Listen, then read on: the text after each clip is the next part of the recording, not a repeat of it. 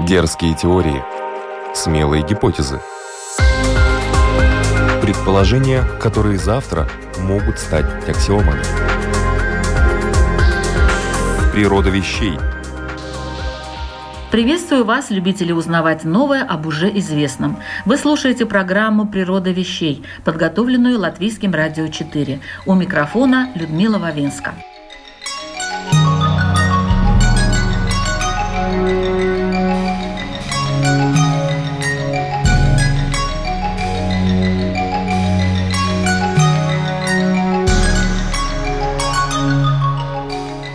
Когда, как не в такие долгие зимние вечера, читать и сочинять коротенькие хайку. В них всего в нескольких словах заключается и настроение дня, и ощущение от увиденного, и мысль, которая промелькнула, как крыло бабочки, и также мгновенно растаяла – Японская поэзия хайку в 21 веке. Почему это искусство, а это действительно очень изысканное искусство, которому насчитывается уже сотни лет, актуально и в наше время? Что мы можем получить, чему научиться, как изменимся, соприкоснувшись с ним?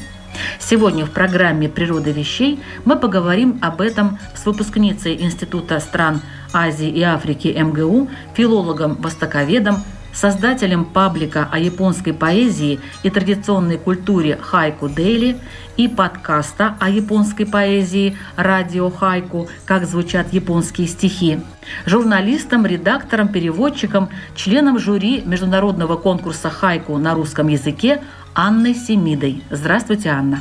Здравствуйте, Людмила.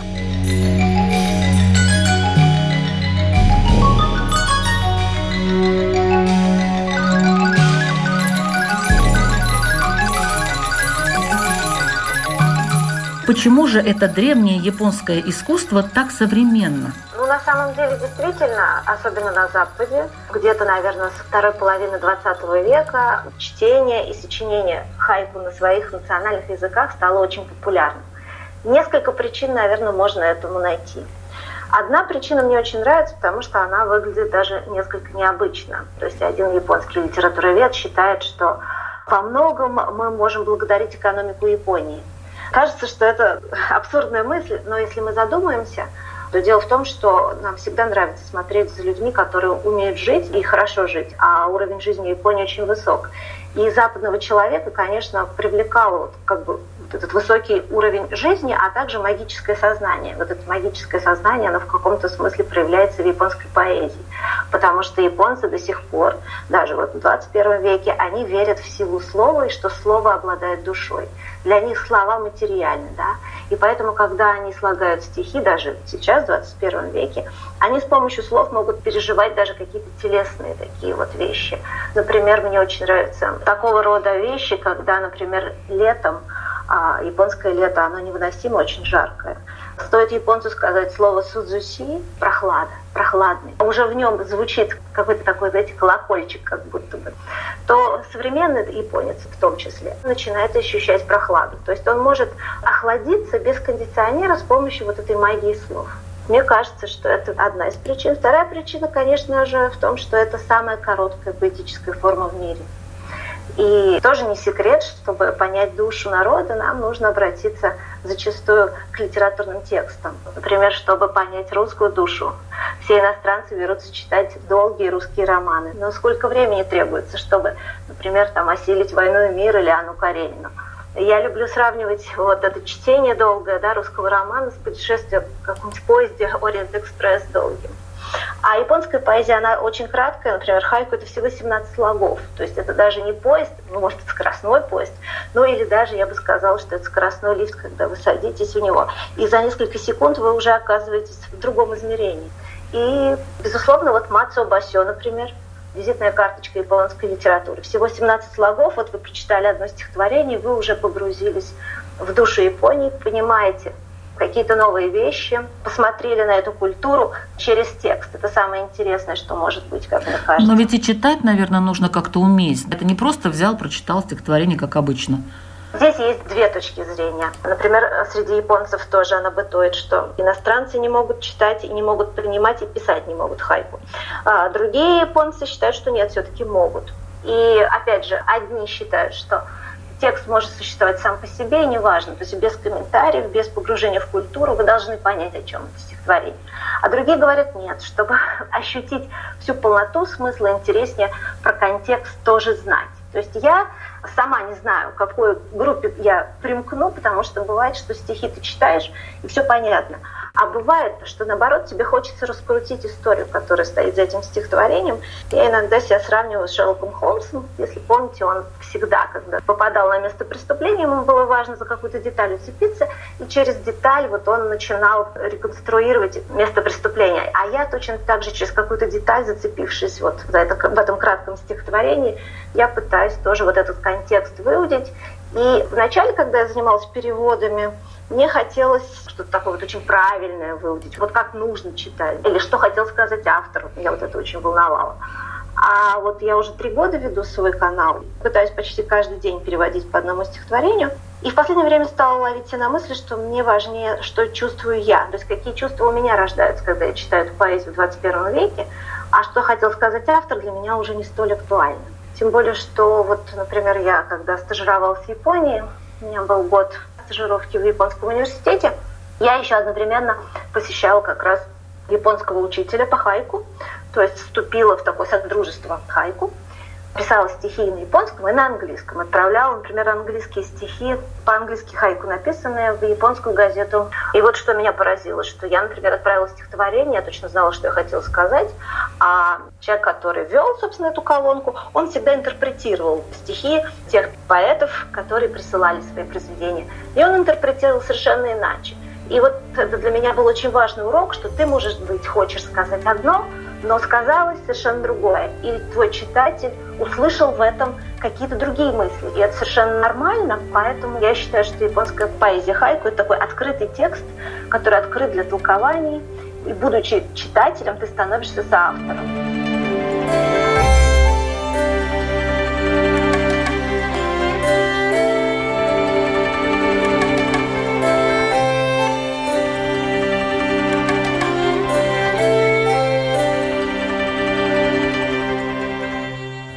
Читаешь Хайку Пасьон, например, там Бусон, или Исы кого-нибудь, и ты интерпретируешь по-своему, у тебя есть свои чувства, и ты становишься соавтором, а если ты переводчик, то, возможно, даже и соперником. Хотела спросить насчет языка. Может быть, это очень важно, чтобы они звучали именно на японском языке, вот тогда особое звучание приобретают?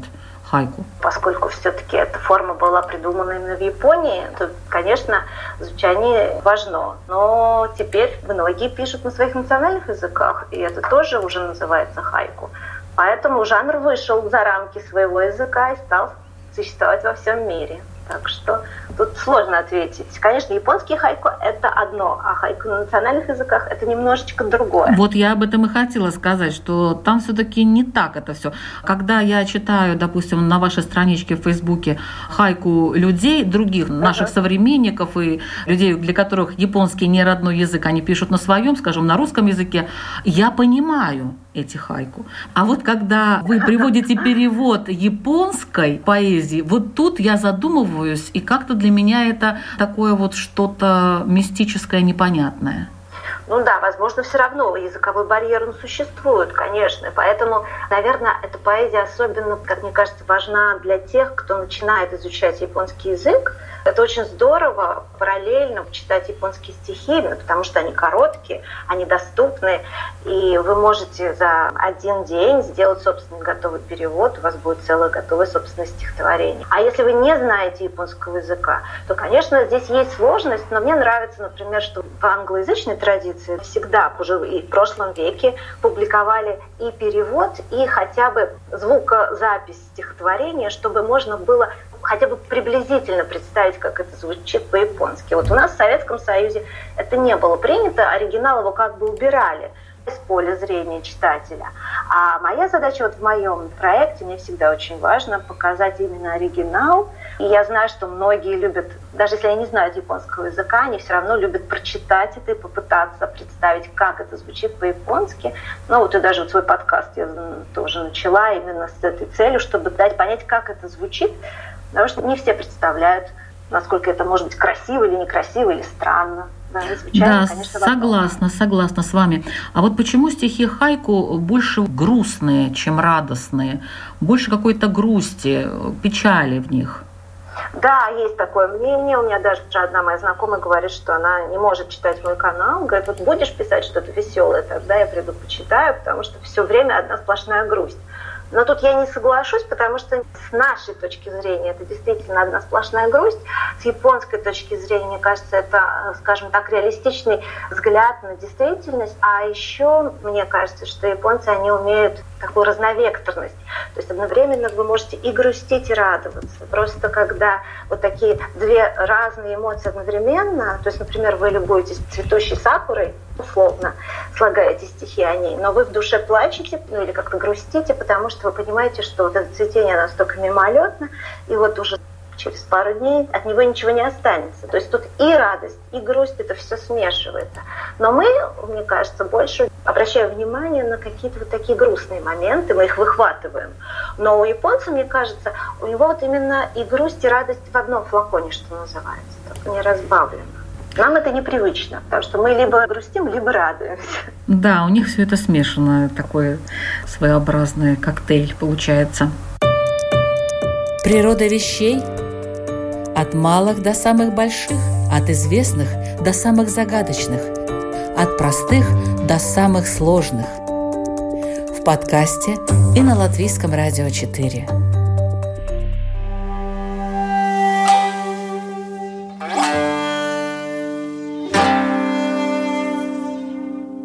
Программе «Природа вещей» мы говорим с востоковедом Анной Семидой о японской поэзии. Не правда ли? Очень интересно.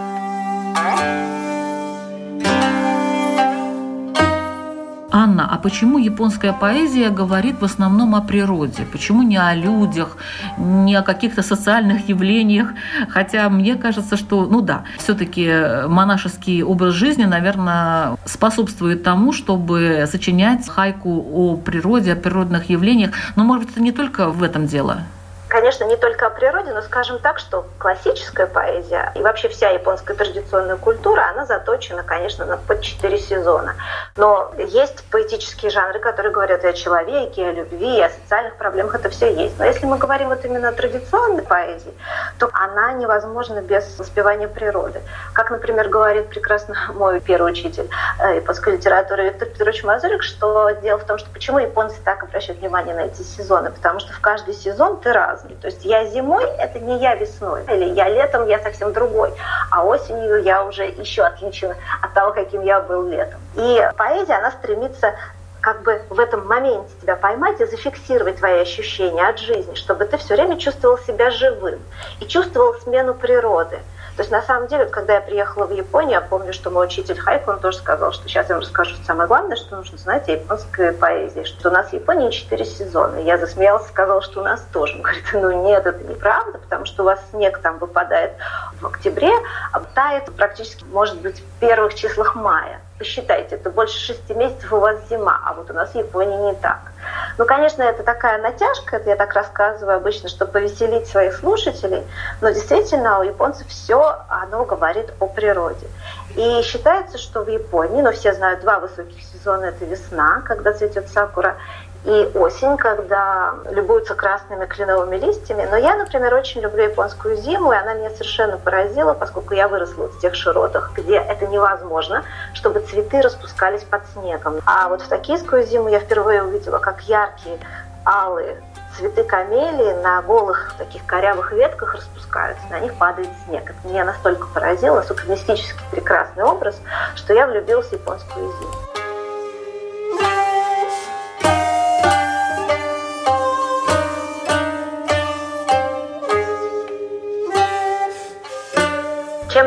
Нравится еще японская поэзия, так это возможностью заимствовать чужие стихи или даже переписывать свои собственные. Я хотела поделиться вот как раз интересным опытом. В 1997 году я жила в Японии и написала летнее стихотворение о невозможности как бы дойти до России, потому что я тогда была подвержена ностальгии, скучала по дому, друзьям. Вот это стихотворение. Сначала по-русски. Июльский дождь идет, идет между нами, а до России не дойти. Теперь по-японски. Цую хедате, Россия Мадеева, Арукенай. Цую хедате, Россия Мадеева, Арукенай. Получается, что, конечно, по-японски и по-русски это немного разные стихи, потому что в японском я использую сезонное слово «цую» — это затяжные дожди, которые идут в июне, а для русского перевода я решила использовать июль, июльский дождь, чтобы дать такую небольшую кинематографическую отсылку к русскому кинематографу.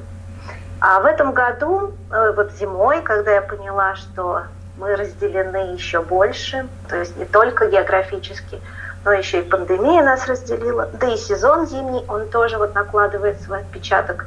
Мне захотелось поработать с этим вот моим юношеским стихотворением, я взяла форму его, но немножечко изменила сезон и содержание.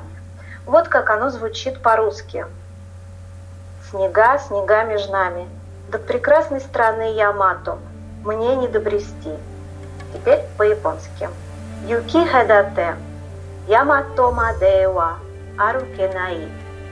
Юки хедате, Ямато мадева, арукенай. Получается, что я заимствовала из своего старого стихотворения две трети оригинального текста. Но это совершенно нормально. Японские поэты очень часто вот берут и действительно могут э, заимствовать у других поэтов, у великих поэтов до двух третей стихотворений.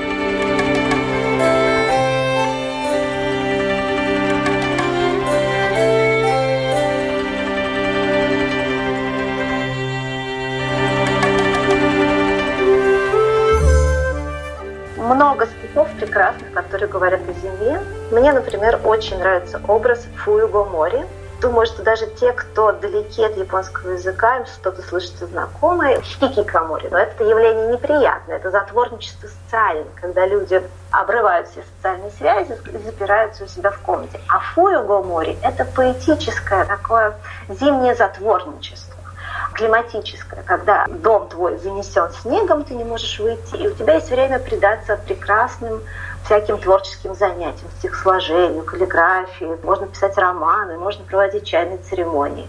Вот, например, датчане продвигают свое хюги, датский способ счастья. Финны – тису. А мне кажется, что японцы должны обязательно продвигать, вот, собственно, фуйгу море. Вот это ощущение зимнего затворничества. Впервые я столкнулась с этим поэтическим образом в стихах Йосы Бусона. Это второй великий поэт после Мацу Басё. И я могу прочитать парочку его стихотворений из этого цикла про зимнюю спячку.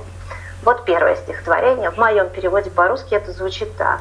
Ставлю котелок на свиток со стихами Сайгё. Зимняя спячка. Теперь по-японски. Набе сикини, сан касю ари, фую гомори. Набе сикини, сан касю ари, фую гомори. Но совершенно по-другому звучит, надо сказать. Да, безусловно, потому что ну, у нас некая большая распевность, как мне кажется. Но здесь мне что нравится? Мне нравится, что вот Бусон, он ставит котелок, а котелок это набе по-японски. А, это тот котелок, в котором готовят горячий суп, и можно, наверное, и кипяток тоже заваривать. И вот этот суп – это вообще ощущение японской зимы, потому что вся японская семья или там, например, большая японская компания любит собраться вокруг вот этого котелка набы и совместно что-то есть. То есть сокращается социальная дистанция между людьми. Вот стоит сказать, набы, да, и уже есть ощущение такого тепла, уюта, что это какая-то тесная компания. Но поэт ставит этот котелок на свиток со стихами Сайгё. Сайгё – это великий японский поэт, который писал танка, пятистишие. Он был поэтом-странником, и, конечно, последующие поэты всегда учились у него. И я прочитала стихотворение, мне показалось, что если бы поэт Буссон жил в России, то он бы ставил котелок с чаем, наверное, на томик Пушкина, ну, приблизительно. И вот сидел в затворничестве, и все бы у него было. И горячий суп, и стихи любимого поэта, и вот такая тишина и умиротворение. А вот, например, у того же Буссона есть другое стихотворение совершенно с другим настроением. «Зимняя спячка». Даже с дочкой и женой играю в прятки. Фуюго мори, цуманимо, конимо, как у Рэмбо. Фуюго мори, цуманимо, конимо, как у Рэмбо.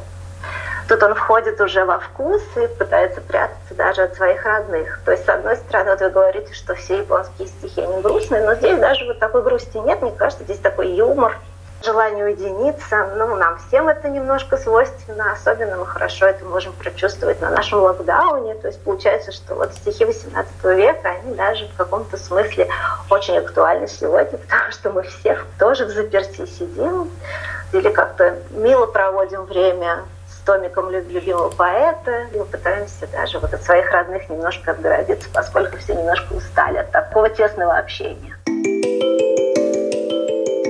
За основание тут мы берем положение такое. Из ничего не творится ничто по божественной воле. Тит Лукреций Кар. Природа вещей. От малых до самых больших, от известных до самых загадочных, от простых до самых сложных. В подкасте и на Латвийском радио 4. А какие еще японские зимние образы есть? А вот я очень люблю образ Кимамори, хранитель дерева, прямой перевод. Это когда в конце осени, то есть это на самом деле такой поэтический образ между осенью и зимой. Он означает, что один плод, например, чаще всего это хурма, его оставляют нетронутым, собирают весь урожай, но один плод оставляют. И в этом есть, во-первых, магическое сознание, потому что таким образом Люди благодарят богов за хороший урожай, надеются, что в следующем году у них тоже будет прекрасный урожай. А также в этом есть благодарность перед природой, потому что вот эти плоды их оставляют и для наших братьев меньших, там, для птичек или каких-то, может быть, насекомых последних, которым тоже нужно что-то поесть, а также и для путников. То есть если путник будет идти, может чем-то подкрепиться. И это замечательный образ, и он есть и в чайной церемонии, например, утварь чайной церемонии можно называть таким словом, как хранитель дерева Кимамори. И я нашла любопытное стихотворение «Ученик Басё» Надзава Бончо. И здесь как раз звучит это поэтическое слово, только оно немножечко по-другому звучит. Оно как бы в трех вариантах существует. Кимамори или, может быть, Киморигаки. То есть тут подчеркивается, что это не просто какой-то одинокий плод, но это одинокий плод хурмы, который вот выступает как хранитель дерева. А также это стихотворение о любви. Вот интересно, как наши слушатели воспримут это. В моем переводе по-русски это звучит так. О первой любви напомнило мне это небо. Плод одинокий хурмы. Как это звучит по-японски? Адское но сора омой дасу. Коморигаки. Хацкое но сора омой дасу. Коморигаки то есть мне кажется, что поэт смотрит на вот этот одинокий последний плод хурмы, и, конечно, это грусть. Он вспоминает о первой любви, может быть, это небо, когда вот он был влюблен, он вспоминает. И то, что это все прошло, как прошел урожай, может быть. Но остался какой-то один плод этой хурмы на дереве, и он это, видимо, сравнивает с этим оставшимся воспоминанием у него. И вот мне кажется, что здесь хорошо чувствуется вот эта разновекторность, потому что здесь и грусть от потерянной первой любви, но и какие-то приятные все-таки воспоминания, на мой взгляд. Не знаю, как вам показалось. Мне очень понравилось, особенно один висящий плод. Ну, у нас это может быть яблоко, допустим. Да, мне тоже вот мои подписчики написали, что и в нашей культуре тоже это есть. Конечно, это не хурма, ну, поскольку, например, в наших широтах хурмы нет. Но это яблоко, конечно, тоже оставляют и какие-то, может быть, ягоды. На которые можно посмотреть, и вот такие мысли придут в голову.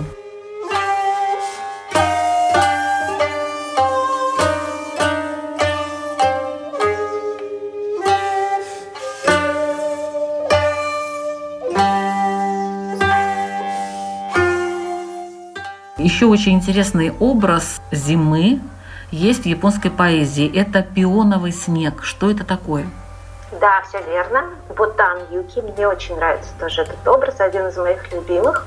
Пришло это из Китая, потому что пион – это китайский великий цветок. Но в Китае, насколько мне известно, пионовый снег означает летнее цветение пионов, когда лепестки опадают, и вот это ощущение да, от снега. А японцы немножечко его переиначили, это именно зимний образ – это такие пышные хлопья снега, которые либо падают с неба, либо вот они накрывают предметы. И такое ощущение, да, что вот это вот пионовые лепестки. И мне очень нравится одно стихотворение, которое написала поэтесса Надзала Сэцуко. По-русски оно звучит так. «Пышные хлопья снега, никак не могу выдохнуть».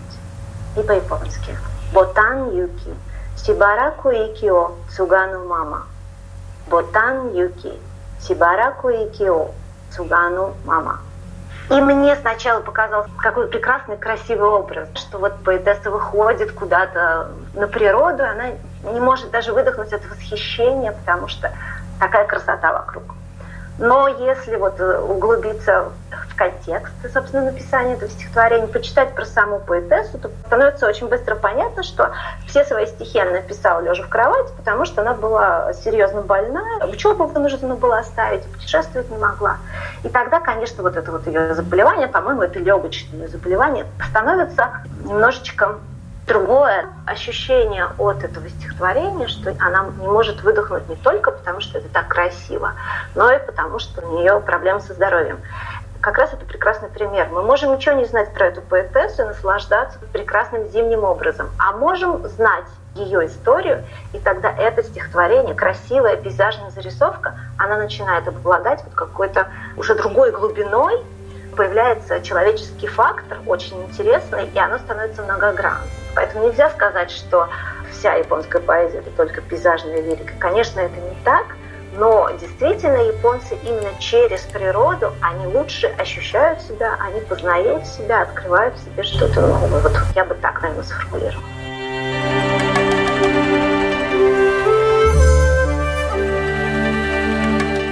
На самом деле, вот мне кажется, что э, японская поэзия – это одно из прям важнейших искусств, потому что для того, чтобы заниматься этим, совершенно вам ничего не нужно, особенно если вы пишете стихи. Например, если вы хотите изучать японскую культуру традиционную, прям чайную церемонию, то это и по времени затратно, вам нужно приезжать в чайную комнату, вам нужно покупать утварь, кимоно, все это очень дорого, и платить за обучение.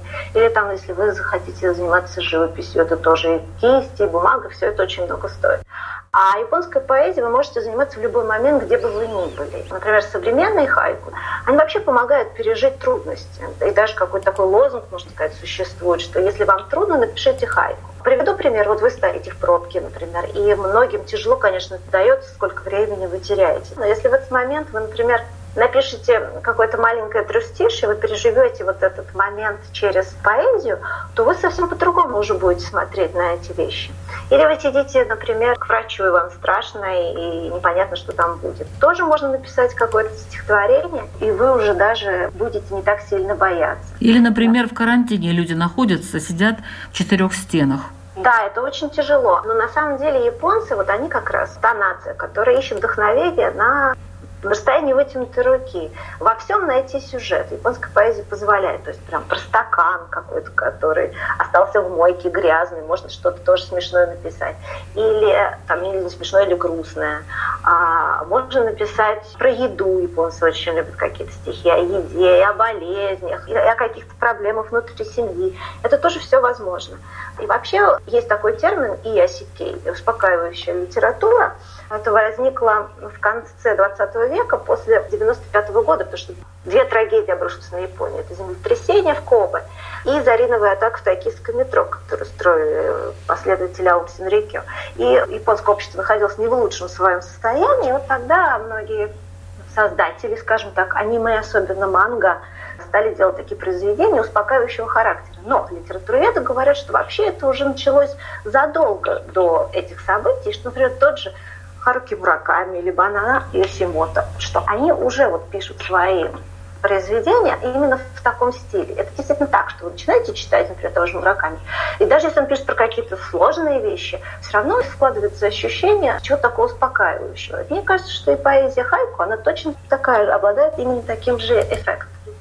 Когда вы читаете эти стихи, вы тоже соразмеряете себя, во-первых, с миром, который за окном, и с другими поэтами, которые, может быть, пишут стихи, или другими читателями, которые читают. И это все легче переносить, абсолютно точно.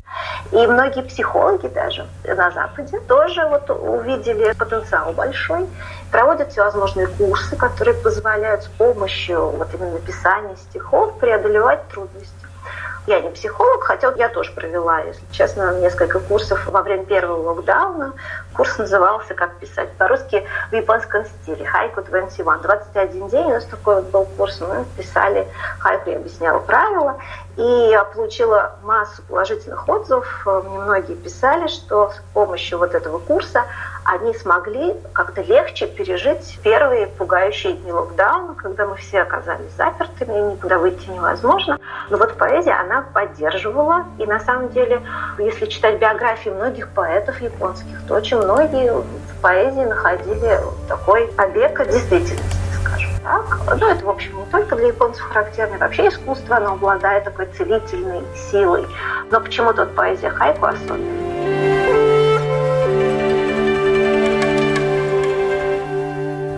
Анна, какие ваши самые любимые поэты и их произведения? Можете вы назвать и прочитать? Так, ну вот мне очень интересно получилось, что когда я читала в русских переводах стихи, то я больше всего любила Иссу. Хотя я понимала, что вот Басё, он велик. А когда я стала сама переводить, то я поняла, что именно вот в оригинале по-японски мне больше всего нравится поэт Бусон. Я его уже сегодня цитировала. Это про зимнюю спячку. Он был не только поэтом, но и художником, и поэтому вот образы у него такие очень живописные.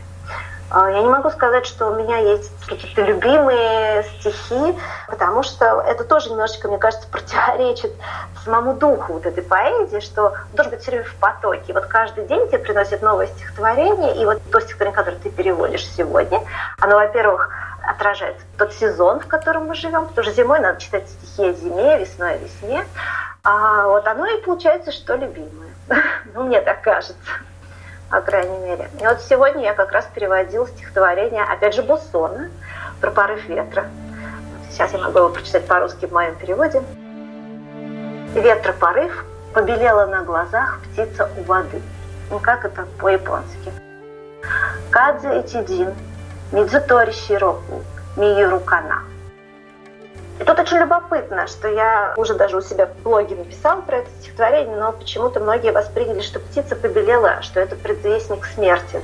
Хотя я объясняю, что на самом деле тут же вот все дело в ветре, что это ветер, он вот как-то дунул так сильно, что вот этот пух, который у птицы внизу под перьями темными, он оголился.